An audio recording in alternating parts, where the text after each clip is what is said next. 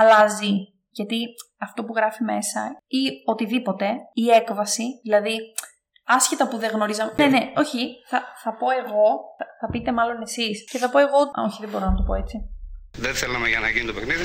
Ε, και εμείς ύστερα είπαμε εντάξει, θέλουμε να, ε, δεν θέλουμε και εμείς. Και αυτοί ύστερα μετά εμείς αφού είπαμε, είπαμε ναι, αυτό θέλουμε, είπαμε δεν θέλουμε και εμείς το αλλάξαμε. Και λέμε εντάξει, λέμε ούτε και εμείς θέλουμε. Και μετά είπαν αυτοί πάλι ότι ξέρετε, εμείς θέλουμε να γίνουμε. Εμείς όμως μετά δεν δεχτήκαμε μετά από όλα αυτά και είπαμε να, να γίνει μετά το παιχνίδι.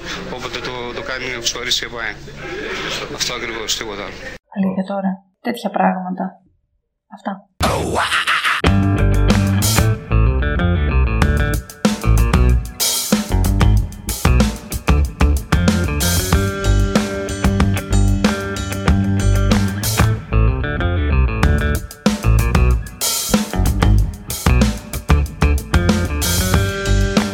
Γιάννης Σάβας και ακούτε ένα επεισόδιο του podcast της Μονάδας Αναισθησιολογίας και Εντατικής Θεραπείας του Τμήματος Κτηνιατρικής του Απιθύτα. Έχουμε μαζί μας την Ειρήνη Σαρπεκίδου, η οποία είναι υποψήφια διδάκτορας στη μονάδα μας και θα συζητήσουμε σήμερα κάποια θέματα σχετικά με τοξίκωση από μη στεροειδία φάρμακα με αφορμή ένα journal club που κάναμε στη μονάδα μας πριν από λίγο καιρό. Πρόκειται για μια δημοσίευση πολυκεντρική που έγινε σε πέντε ε, μεγάλες κλινικές και περιλάμβανε 434 ζώα, σκύλους οι οποίοι διαγνώστηκαν με τοξίκωση από μη στεροειδή αντιφλεγμονώδη φάρμακα και στους οποίους χορηγήθηκε θεραπεία με υγρά, λιπίδια ή ανταλλαγή πλάσματος. Γεια σου Ειρήνη.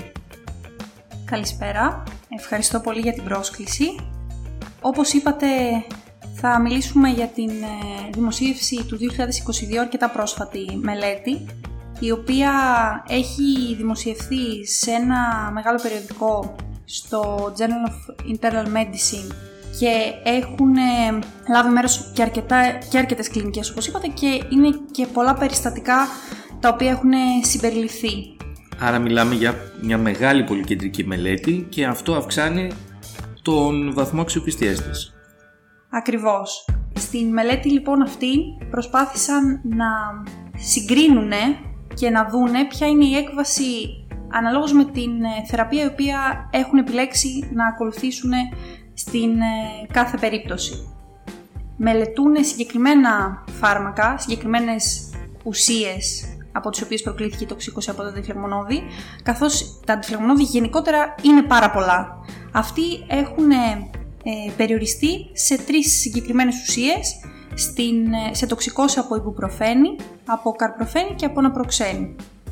Ωραία. Ειρήνη, για πες μας, ποια είναι η πιο συχνή τοξίκωση από μη στεροειδή φλεγμονώδη φάρμακα στο σκύλο; Γενικά οι τοξικώσεις από μη στεροειδή φλεγμονώδη στην κλινική πράξη είναι συχνές.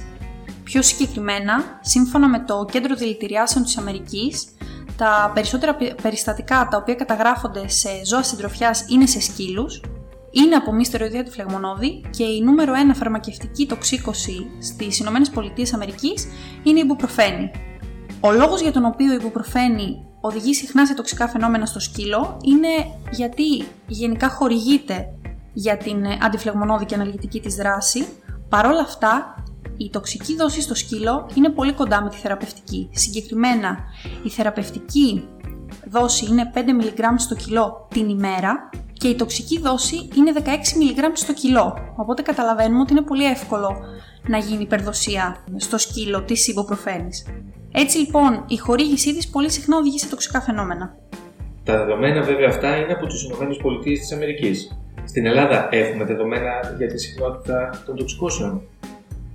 Στην Ελλάδα δυστυχώς δεν υπάρχει αντίστοιχο κέντρο ώστε να καταγράφονται οι κέντρο δηλητηριάσεων ενδεχομένως για τα ζώα συντροφιάς.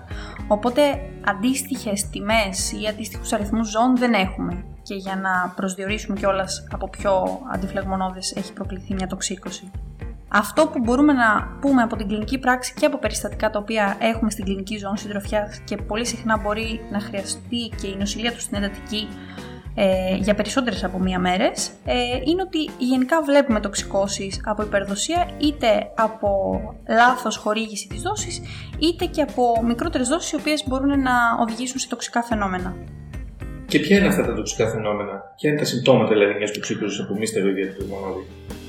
Γενικά οι τοξικώσεις από μη στεροειδία φλεγμονώδη έχουν μη ειδικά συμπτώματα. Δηλαδή, μετά τη χορήγησή τους μπορεί να έχουμε πολύ ήπια συμπτώματα όπως θα είναι μια ανορεξία, η ναυτία ή τέλος πάντων ο σκύλος να φαίνεται πιο καταπτωτικός. Παρ' όλα αυτά, τα συμπτώματα τα οποία θα εμφανίσει ο κάθε σκύλος θα εξαρτηθούν από τη δόση την οποία έχει καταναλώσει, δηλαδή η τοξίκωση αυτή είναι δόσο εξαρτώμενη. Επίσης υπάρχει και κομμάτι ιδιοσυγκρασιακής αντίδρασης στην ουσία αυτή, το οποίο σημαίνει ότι ζώα τα οποία έχουν, ε, στα οποία έχει χορηγηθεί μικρότερη δόση μπορούν να εμφανίσουν πιο έντονα συμπτώματα. Συνήθως ε, σε αυτές τις περιπτώσεις βλέπουμε συμπτώματα από το ύπαρ, τοξίκωση δηλαδή, υπατοτοξικά φαινόμενα. Συγκεκριμένα, τώρα, αν θέλουμε να πούμε τι συμβαίνει σε πιο ήπιες τοξικώσεις, δηλαδή όταν έχει καταναλωθεί μικρότερη ποσότητα της ουσίας ανά κιλό, σε αυτή την περίπτωση μπορεί να παρατηρηθεί ανορεξία, ναυτία, έμετος, κοιλιακό άλγος και μπορεί να παρατηρηθεί και διάρρεια. Όταν αρχίζει η δόση να αυξάνεται, συνήθως έχουμε αιμορραγίες ενδεχομένως από κάποιο πεπτικό έλκος και μπορεί να υπάρχει ε, μέλενα ή αιματέμεση και σε ακόμα μεγαλύτερες δόσεις, όσο δηλαδή αυξάνουμε τη δόση την τοξική, συνήθως εμφανίζονται συμπτώματα από, το ουροπητικό και όταν η δόση φτάσει πρακτικά στις μεγαλύτερες δόσεις τις οποίες έχουμε καταγραφεί, έχουμε και συμπτώματα από το κεντρικό νευρικό σύστημα. Τα συμπτώματα από το ουροπητικό μπορεί να είναι πιο ήπια από μια πολυουρία πολυδιψία και να φτάσουμε και σε οξία νεφρική ανεπάρκεια και από το νευρικό σύστημα μπορούμε να έχουμε επιληπτικές κρίσεις, λίθαργο και φυσικά κόμμα και στο τέλος να καταλήξει σε θάνατο. Και πώς μπορεί κάποιος να αντιμετωπίσει θεραπευτικά μια τέτοια τοξίκωση;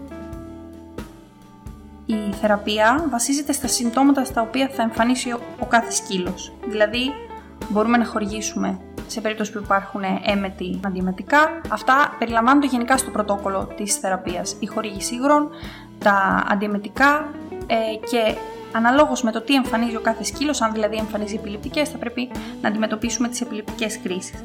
Παρ' όλα αυτά, οι τρεις βασικές κατηγορίες τις οποίες στη συνέχεια μελετάνε στην ε, συγκεκριμένη εργασία είναι η χορήγηση υγρών, η ενδοφλέβια χορήγηση υγρών, κρυσταλλωδιών διαλυμάτων συγκεκριμένα, η χορήγηση λιπιδίων, πάλι με ενδοφλέβια χορήγηση γίνεται, και η ανταλλαγή πλάσματος. Αυτές είναι οι τρεις βασικές κατηγορίες. Τις οποίες περιγράφει η συγκεκριμένη δημοσίευση. Ακριβώς. Στην μελέτη αυτή αναφέρονται τα γενικά μέτρα τα οποία έχουμε πει κιόλας, τα οποία περιλαμβάνουν Συνήθως το πρώτο δύο την πρόκληση εμέτου, ε, μετά την κατανάλωση της ουσίας, τις ε, ουσίες οι οποίες μπορεί να δεσμεύσουν την τοξική ουσία μέσα στο πεπτικό και τη χωρίς αντιμετικών ουσιών. Αυτά είναι τα γενικά. Αφού λοιπόν έχουμε την, ε, το πρώτο κομμάτι της θεραπείας, στη συνέχεια αυτό που ήθελαν λοιπόν να δουν οι ερευνητές είναι αν στα περιστατικά στα οποία ε, έχει καταγραφεί τοξίκωση από μη στερεοδίαιτη φλεγμονώδη, ε, υπάρχει διαφορά αναλόγως με την ε, θεραπευτική προσέγγιση την οποία ακολούθησε στη συνέχεια. Δηλαδή, αν χορηγήθηκε μόνο ε, ενδοφλέβια ε, κρυσταλλοειδή διαλύματα, αν χορηγήθηκαν ενδοφλέβια κρυσταλλοειδή διαλύματα συν έγινε και χορήγηση λιπιδίων, αν χορηγήθηκαν λιπίδια και έγινε και ανταλλαγή πλάσματος ή αν ε, έχουν χορηγηθεί όλα τα παραπάνω, και υγρά δηλαδή και λιπίδια και έχει γίνει ανταλλαγή πλάσματος. Τώρα, στη συγκεκριμένη μελέτη, ο λόγος για τον οποίο, όπως είπαμε, έχουν συμπεριληφθεί 434 περιστατικά σε τοξίκωση σε σκύλο από μυστεριδιώτη φλαγμονώδη. Ο λόγος αποκλεισμού ε, ήταν σε περίπτωση που χρειαζόταν επαναληπτική νοσηλεία στα ζώα αυτά, αν ο ιδιοκτήτης επέλεγε να πραγματοποιήσει ευθανασία χωρίς φυσικά να έχει προσπαθήσει να γίνει κάποια θεραπευτική δοκιμή και φυσικά όταν η, τα στοιχεία τα οποία υπήρχαν διαθέσιμα για να καταγράψουν δεν ήταν πλήρη, σε αυτή την περίπτωση πάλι τα ζώα δεν έχουν συμπεριληφθεί στη μελέτη και στην περίπτωση που είχε, είχαν επιλέξει να πραγματοποιήσουν κάποιο άλλο είδος θεραπείας, να χορηγηθούν δηλαδή άλλες ουσίες, είτε να γίνει αιμοκάθαρση. Σε αυτές τις περιπτώσεις τα ζώα βγαίνουν από τη μελέτη. Και αυτές οι θεραπευτικές προσεγγίσεις είναι εφικτές στην καθημερινή κλινική πράξη από έναν κτηνίατρο. Η χορήγηση των κρυσταλλοειδών διαλυμάτων ε, το οποίο είναι και βασικό κομμάτι της θεραπευτικής προσέγγισης, ε, μπορεί να εφαρμοστεί εύκολα χωρίς εξειδικευμένο προσωπικό, χωρίς εξειδικευμένες γνώσεις και γενικά με εξοπλισμό ο οποίος υπάρχει και στο κτηνιατρίο. Αυτό ισχύει και για τη χορήγηση λιπιδίων. Τα λιπίδια είναι διαθέσιμα στο εμπόριο, υπάρχει αντίστοιχο σκεύασμα το οποίο μπορεί να χορηγηθεί και η χορήγησή τους γίνεται όπως και στα κρυσταλλοειδή διαλύματα. Ο περιορισμός υπάρχει στην ε, θεραπευτική ανταλλαγή πλάσματος, όπου σε αυτή την περίπτωση, ενώ φαίνεται να βοηθάει αρκετά στη τοξικώση από μη φλεγμονώδη, χρειάζεται και εξειδικευμένο προσωπικό και συγκεκριμένος εξοπλισμός για να μπορέσει να πραγματοποιηθεί η συγκεκριμένη θεραπεία. Εδώ βέβαια να πούμε ότι την πλήρη δημοσίευση μπορεί να τη βρει κάποιος στο site της Μονάδας Αναισθησιολογίας και Εντατικής Θεραπείας καθώς και στο σύνδεσμο που θα βρείτε στην περιγραφή αυτού του επεισοδίου του podcast. Τώρα Ειρήνη, πες μας μερικά χαρακτηριστικά αυτής της δημοσίευσης. Ποια είναι τα σημαντικότερα ευρήματά της; Η δημοσίευση αυτή, όπως είπαμε, έχουν κάνει αρκετά μεγάλη έρευνα στο κομμάτι αυτό και έχουν συλλέξει αρκετές πληροφορίες. Εγώ θα σας πω τα σημαντικότερα ευρήματα, γιατί όποιος θέλει, όπως είπατε, μπορεί να τη διαβάσει αναλυτικά. Τα σημαντικότερα ευρήματα είναι πως γενικά η πρόγνωση της τοξικώσης από μη στερεοδιότη φλεγμόνωδη είναι ευνοϊκή. Το σημαντικότερο κλινικό έβριμα για τον κτηνίατρο βασικά είναι ότι συνήθως αυτά τα περιστατικά χρειάζονται σύμφωνα με τη μελέτη 2,25 μέρες θεραπείας και παραμονής στην κλινική. Το οποίο βλέπουμε ότι παρόλο που τα συμπτώματα μπορεί να είναι πιο έντονα, συνήθως τις επόμενες 2,5 μέρες έχουν περιοριστεί. Επίσης, θα πρέπει να γνωρίζουμε ότι σκύλοι, σύμφωνα με τη μελέτη, ε, μικρότεροι των 7 κιλών έχουν περισσότερες πιθανότητες να, να εμφανίσουν οξία νεφρική βλάβη, καθώς αυτοί βρήκαν ότι στο 81% των περιστατικών, σε τοξίκωση από αναπροξένη συγκεκριμένα, ε, είχαν οξία νεφρική βλάβη τα περιστατικά αυτά και ένα πολύ σημαντικό κομμάτι είναι ο χρόνος ο οποίος μεσολαβεί από την τοξίκωση μέχρι την ανάληψη της θεραπείας και έχουν παρατηρήσει ότι όσο περισσότερο αυξάνεται ο χρόνος από την τοξίκωση μέχρι την θεραπεία, τα συμπτώματα είναι σοβαρότερα, κάτι το οποίο είναι και λογικό καθώς όσο περνάει ο χρόνος απορροφάται όλο και περισσότερο η τοξική ουσία και εμφανίζονται σοβαρότερα συμπτώματα. Οπότε αυτά είναι τα βασικά και τα πιο σημαντικά σημεία της μελέτης. Ωστόσο, κάθε μελέτη έχει κάποιους περιορισμούς. Και αυτή, ειδικά η οποία ήταν και πολύ μεγάλη έκταση μελέτη, έχει και κάποιους περιορισμούς. Θέλεις να μας τους περιγράψεις; Φυσικά.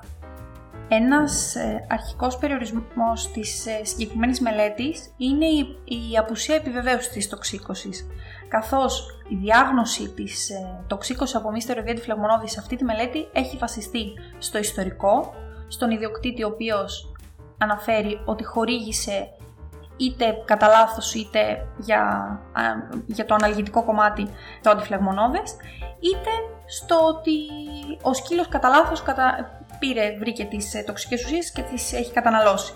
Αυτό μπορεί να δικαιολογηθεί βέβαια, ο περιορισμός αυτός, ότι δεν έχουμε τη διάγνωση και την ε, μέτρηση μιας τοξικής ουσίας στο αίμα, καθώς για να πραγματοποιηθούν αυτές οι εξετάσεις χρειάζεται ε, εξειδικευμένο εργαστήριο, το οποίο δεν είναι διαθέσιμο στην κλινική πράξη. Οπότε πρακτικά η αντιμετώπιση και η ανταπόκριση στην αγωγή μας δείχνει ότι πρόκειται για τη συγκεκριμένη τοξίκωση. Επίσης, άλλος περιορισμός είναι ότι στην ε, μελέτη αυτή, επειδή ο, ο όγκος της πληροφορίας είναι πάρα πολύ μεγάλος και προσπάθησαν να συνδέσουν πολλές πληροφορίες ταυτόχρονα, είναι αρκετά δύσκολο για τον αναγνώστη να κατανοήσει ακριβώς τι συμβαίνει. Εκτός δηλαδή από τις αρχικές υποθέσεις που ήθελαν να συγκρίνουν τις διαφορετικές θεραπευτικές προσεγγίσεις, έχουν προσθέσει και άλλες πληροφορίες, οι οποίες είναι αρκετά μεγάλη η όγκος της πληροφορίας με αποτέλεσμα να είναι λίγο κουραστικό και να μπερδεύει τον αναγνώστη γιατί φεύγει από το συγκεκριμένο θέμα το οποίο ε, έχουν θέσει αρχικά. Και τέλος, αυτό το οποίο δεν έχει μελετηθεί και ενδεχομένως δεν θα μπορούσε δεν θα μπορούσαν να το αποφύγουν είναι ότι δεν γνωρίζανε για τα συγκεκριμένα περιστατικά αν υπήρχε κάποιο προηγούμενο υποκείμενο νόσημα. Δηλαδή, η παρουσία μιας ε, οξείας νεφρικής ε, βλάβης η οποία δημιουργήθηκε, για παράδειγμα τώρα, από την τοξίκωση, αν θα μπορούσε να έχει επιβαρύνει μια κατάσταση που ήδη προϋπήρχε. Οπότε αυτός είναι ένας περιορισμός που επειδή δεν ξέρουμε ακριβώς το ιστορικό των, των περιστατικών, ε, θα μπορούσε να αλλάζει λίγο τα αποτελέσματα. Αυτά νομίζω ότι είναι τα βασικά σε περιορισμούς τα οποία περιλαμβάνει η συγκεκριμένη μελέτη. Από ό,τι καταλαβαίνω, η απουσία επιβεβαίωσης της οξύτωσης ή να το πούμε αλλιώς, η διάγνωση που βασίζεται μόνο ή κυρίως στο ιστορικό αποτελεί ίσως το μεγαλύτερο περιορισμό της συγκεκριμένης μελέτης. Έτσι δεν είναι; Ναι, σίγουρα. Γιατί παρόλο που τα ζώα ανταποκρίθηκαν στις συγκεκριμένες, στις συγκεκριμένες θεραπείες οι οποίες επιλέχθηκαν, δεν γνωρίζουμε ακριβώς τι έχει συμβεί και βασιζόμαστε καθαρά σε αυτό το οποίο έχει αναφέρει ο ιδιοκτήτης και στα συμπτώματα τα οποία βλέπουμε. Πρακτικά θα μπορούσε να έχει συμβεί οτιδήποτε άλλο. Τελικά αυτό που ενδιαφέρει τον ε, κλινικό κτηνίατρο στην καθημερινή πράξη είναι αν η θεραπευτική προσέγγιση που θα επιλέξει μπορεί να επηρεάσει την έκβαση. Ακριβώς. Σύμφωνα με την παρούσα μελέτη, η πρόγνωση είναι εξαιρετική. Καλή, ευνοϊκή. Γενικά, τα ζώα τα οποία επιβίωσαν από αυτά τα περιστατικά είναι το 99% των σκύλων. Οπότε, πρακτικά, ακόμα και αν έχουμε να αντιμετωπίσουμε ένα περιστατικό στο οποίο έχουμε τοξίκωση από μη στερεοδίτη φλεγμονώδη, η επιβίωση από τη στιγμή που θα πάρουμε κάποια μέτρα και θα ακολουθήσουμε τη θεραπευτική προσέγγιση που είναι δυνατή να, να πραγματοποιηθεί, είναι καλή. Τώρα, Σύμφωνα με τα αποτελέσματα τα οποία φαίνονται σε αυτή τη μελέτη, είναι ότι υπάρχει μικρή διαφορά ανάλογα με το πρωτόκολλο το οποίο θα χρησιμοποιήσουμε. Δηλαδή, ακόμα και η χορήγηση υγρών σε σύγκριση με τη χορήγηση υγρών και λιπιδίων δεν έχει μεγάλες διαφορές στην έκβαση. Και το ίδιο ισχύει και για την ανταλλαγή πλάσματος. Δηλαδή, παρόλο που η ανταλλαγή πλάσματος είναι μια πολύ καλή θεραπεία η οποία φαίνεται να ανταποκρίνονται τα ζώα σε αυτήν, ακόμα και αν δεν υπάρχει δυνατότητα να γίνει, σε αυτές τις περιπτώσεις μπορούμε να επιλέξουμε τις άλλες δύο με πάρα πολύ καλά αποτελέσματα. Οπότε αυτό βοηθάει τον κλινικό κτηνίατρο να επιλέξει μια αντίστοιχη θεραπεία η οποία δεν χρειάζεται εξειδικευμένο προσωπικό και ε, εξειδικευμένο εξοπλισμό. Πολύ ενδιαφέρουσα μελέτη λοιπόν, Ειρήνη. Πες μας τη γενική σου εντύπωση, πώς θα τη βαθμολογούσες; Έχει γίνει μια αρκετά καλή προσπάθεια στο να γίνει συλλογή όλων αυτών των περιστατικών. Είναι πάρα πολύ δύσκολο ε, βασιζόμενοι σε κάρτες γιατί η μελέτη προφανώς είναι αναδρομική. Ε, πολυκεντρική όμως. Πολυκεντρική όμως, σίγουρα και σε μεγάλο αριθμό, ναι φυσικά. Ε, Παρ' όλα αυτά υπάρχουν οι περιορισμοί τους οποίους δεν μπορούμε να αποφύγουμε σε μια μελέτη στην οποία μελετάμε πρακτικά τις κάρτες. Ε, οπότε για την προσπάθεια που κάνανε και για το μέγεθος των περιστατικών των οποίο έχουμε βάλει ε, έχουν συμπεριληφθεί σε αυτή τη ε, μελέτη, συμπεριλαμβανομένου και των περιορισμών το, οι οποίε υπάρχουν, νομίζω ότι θα τι έβαζα ένα 7,5. 7,5 στα 10. 7,5 στα 10. Επίκος. Επίκος. Και πιστεύω ότι ο τρόπος για να ήταν καλύτερη αυτή η μελέτη, τουλάχιστον για τον αναγνώστη, είναι να ήταν δύο ή τρεις δημοσιεύσεις.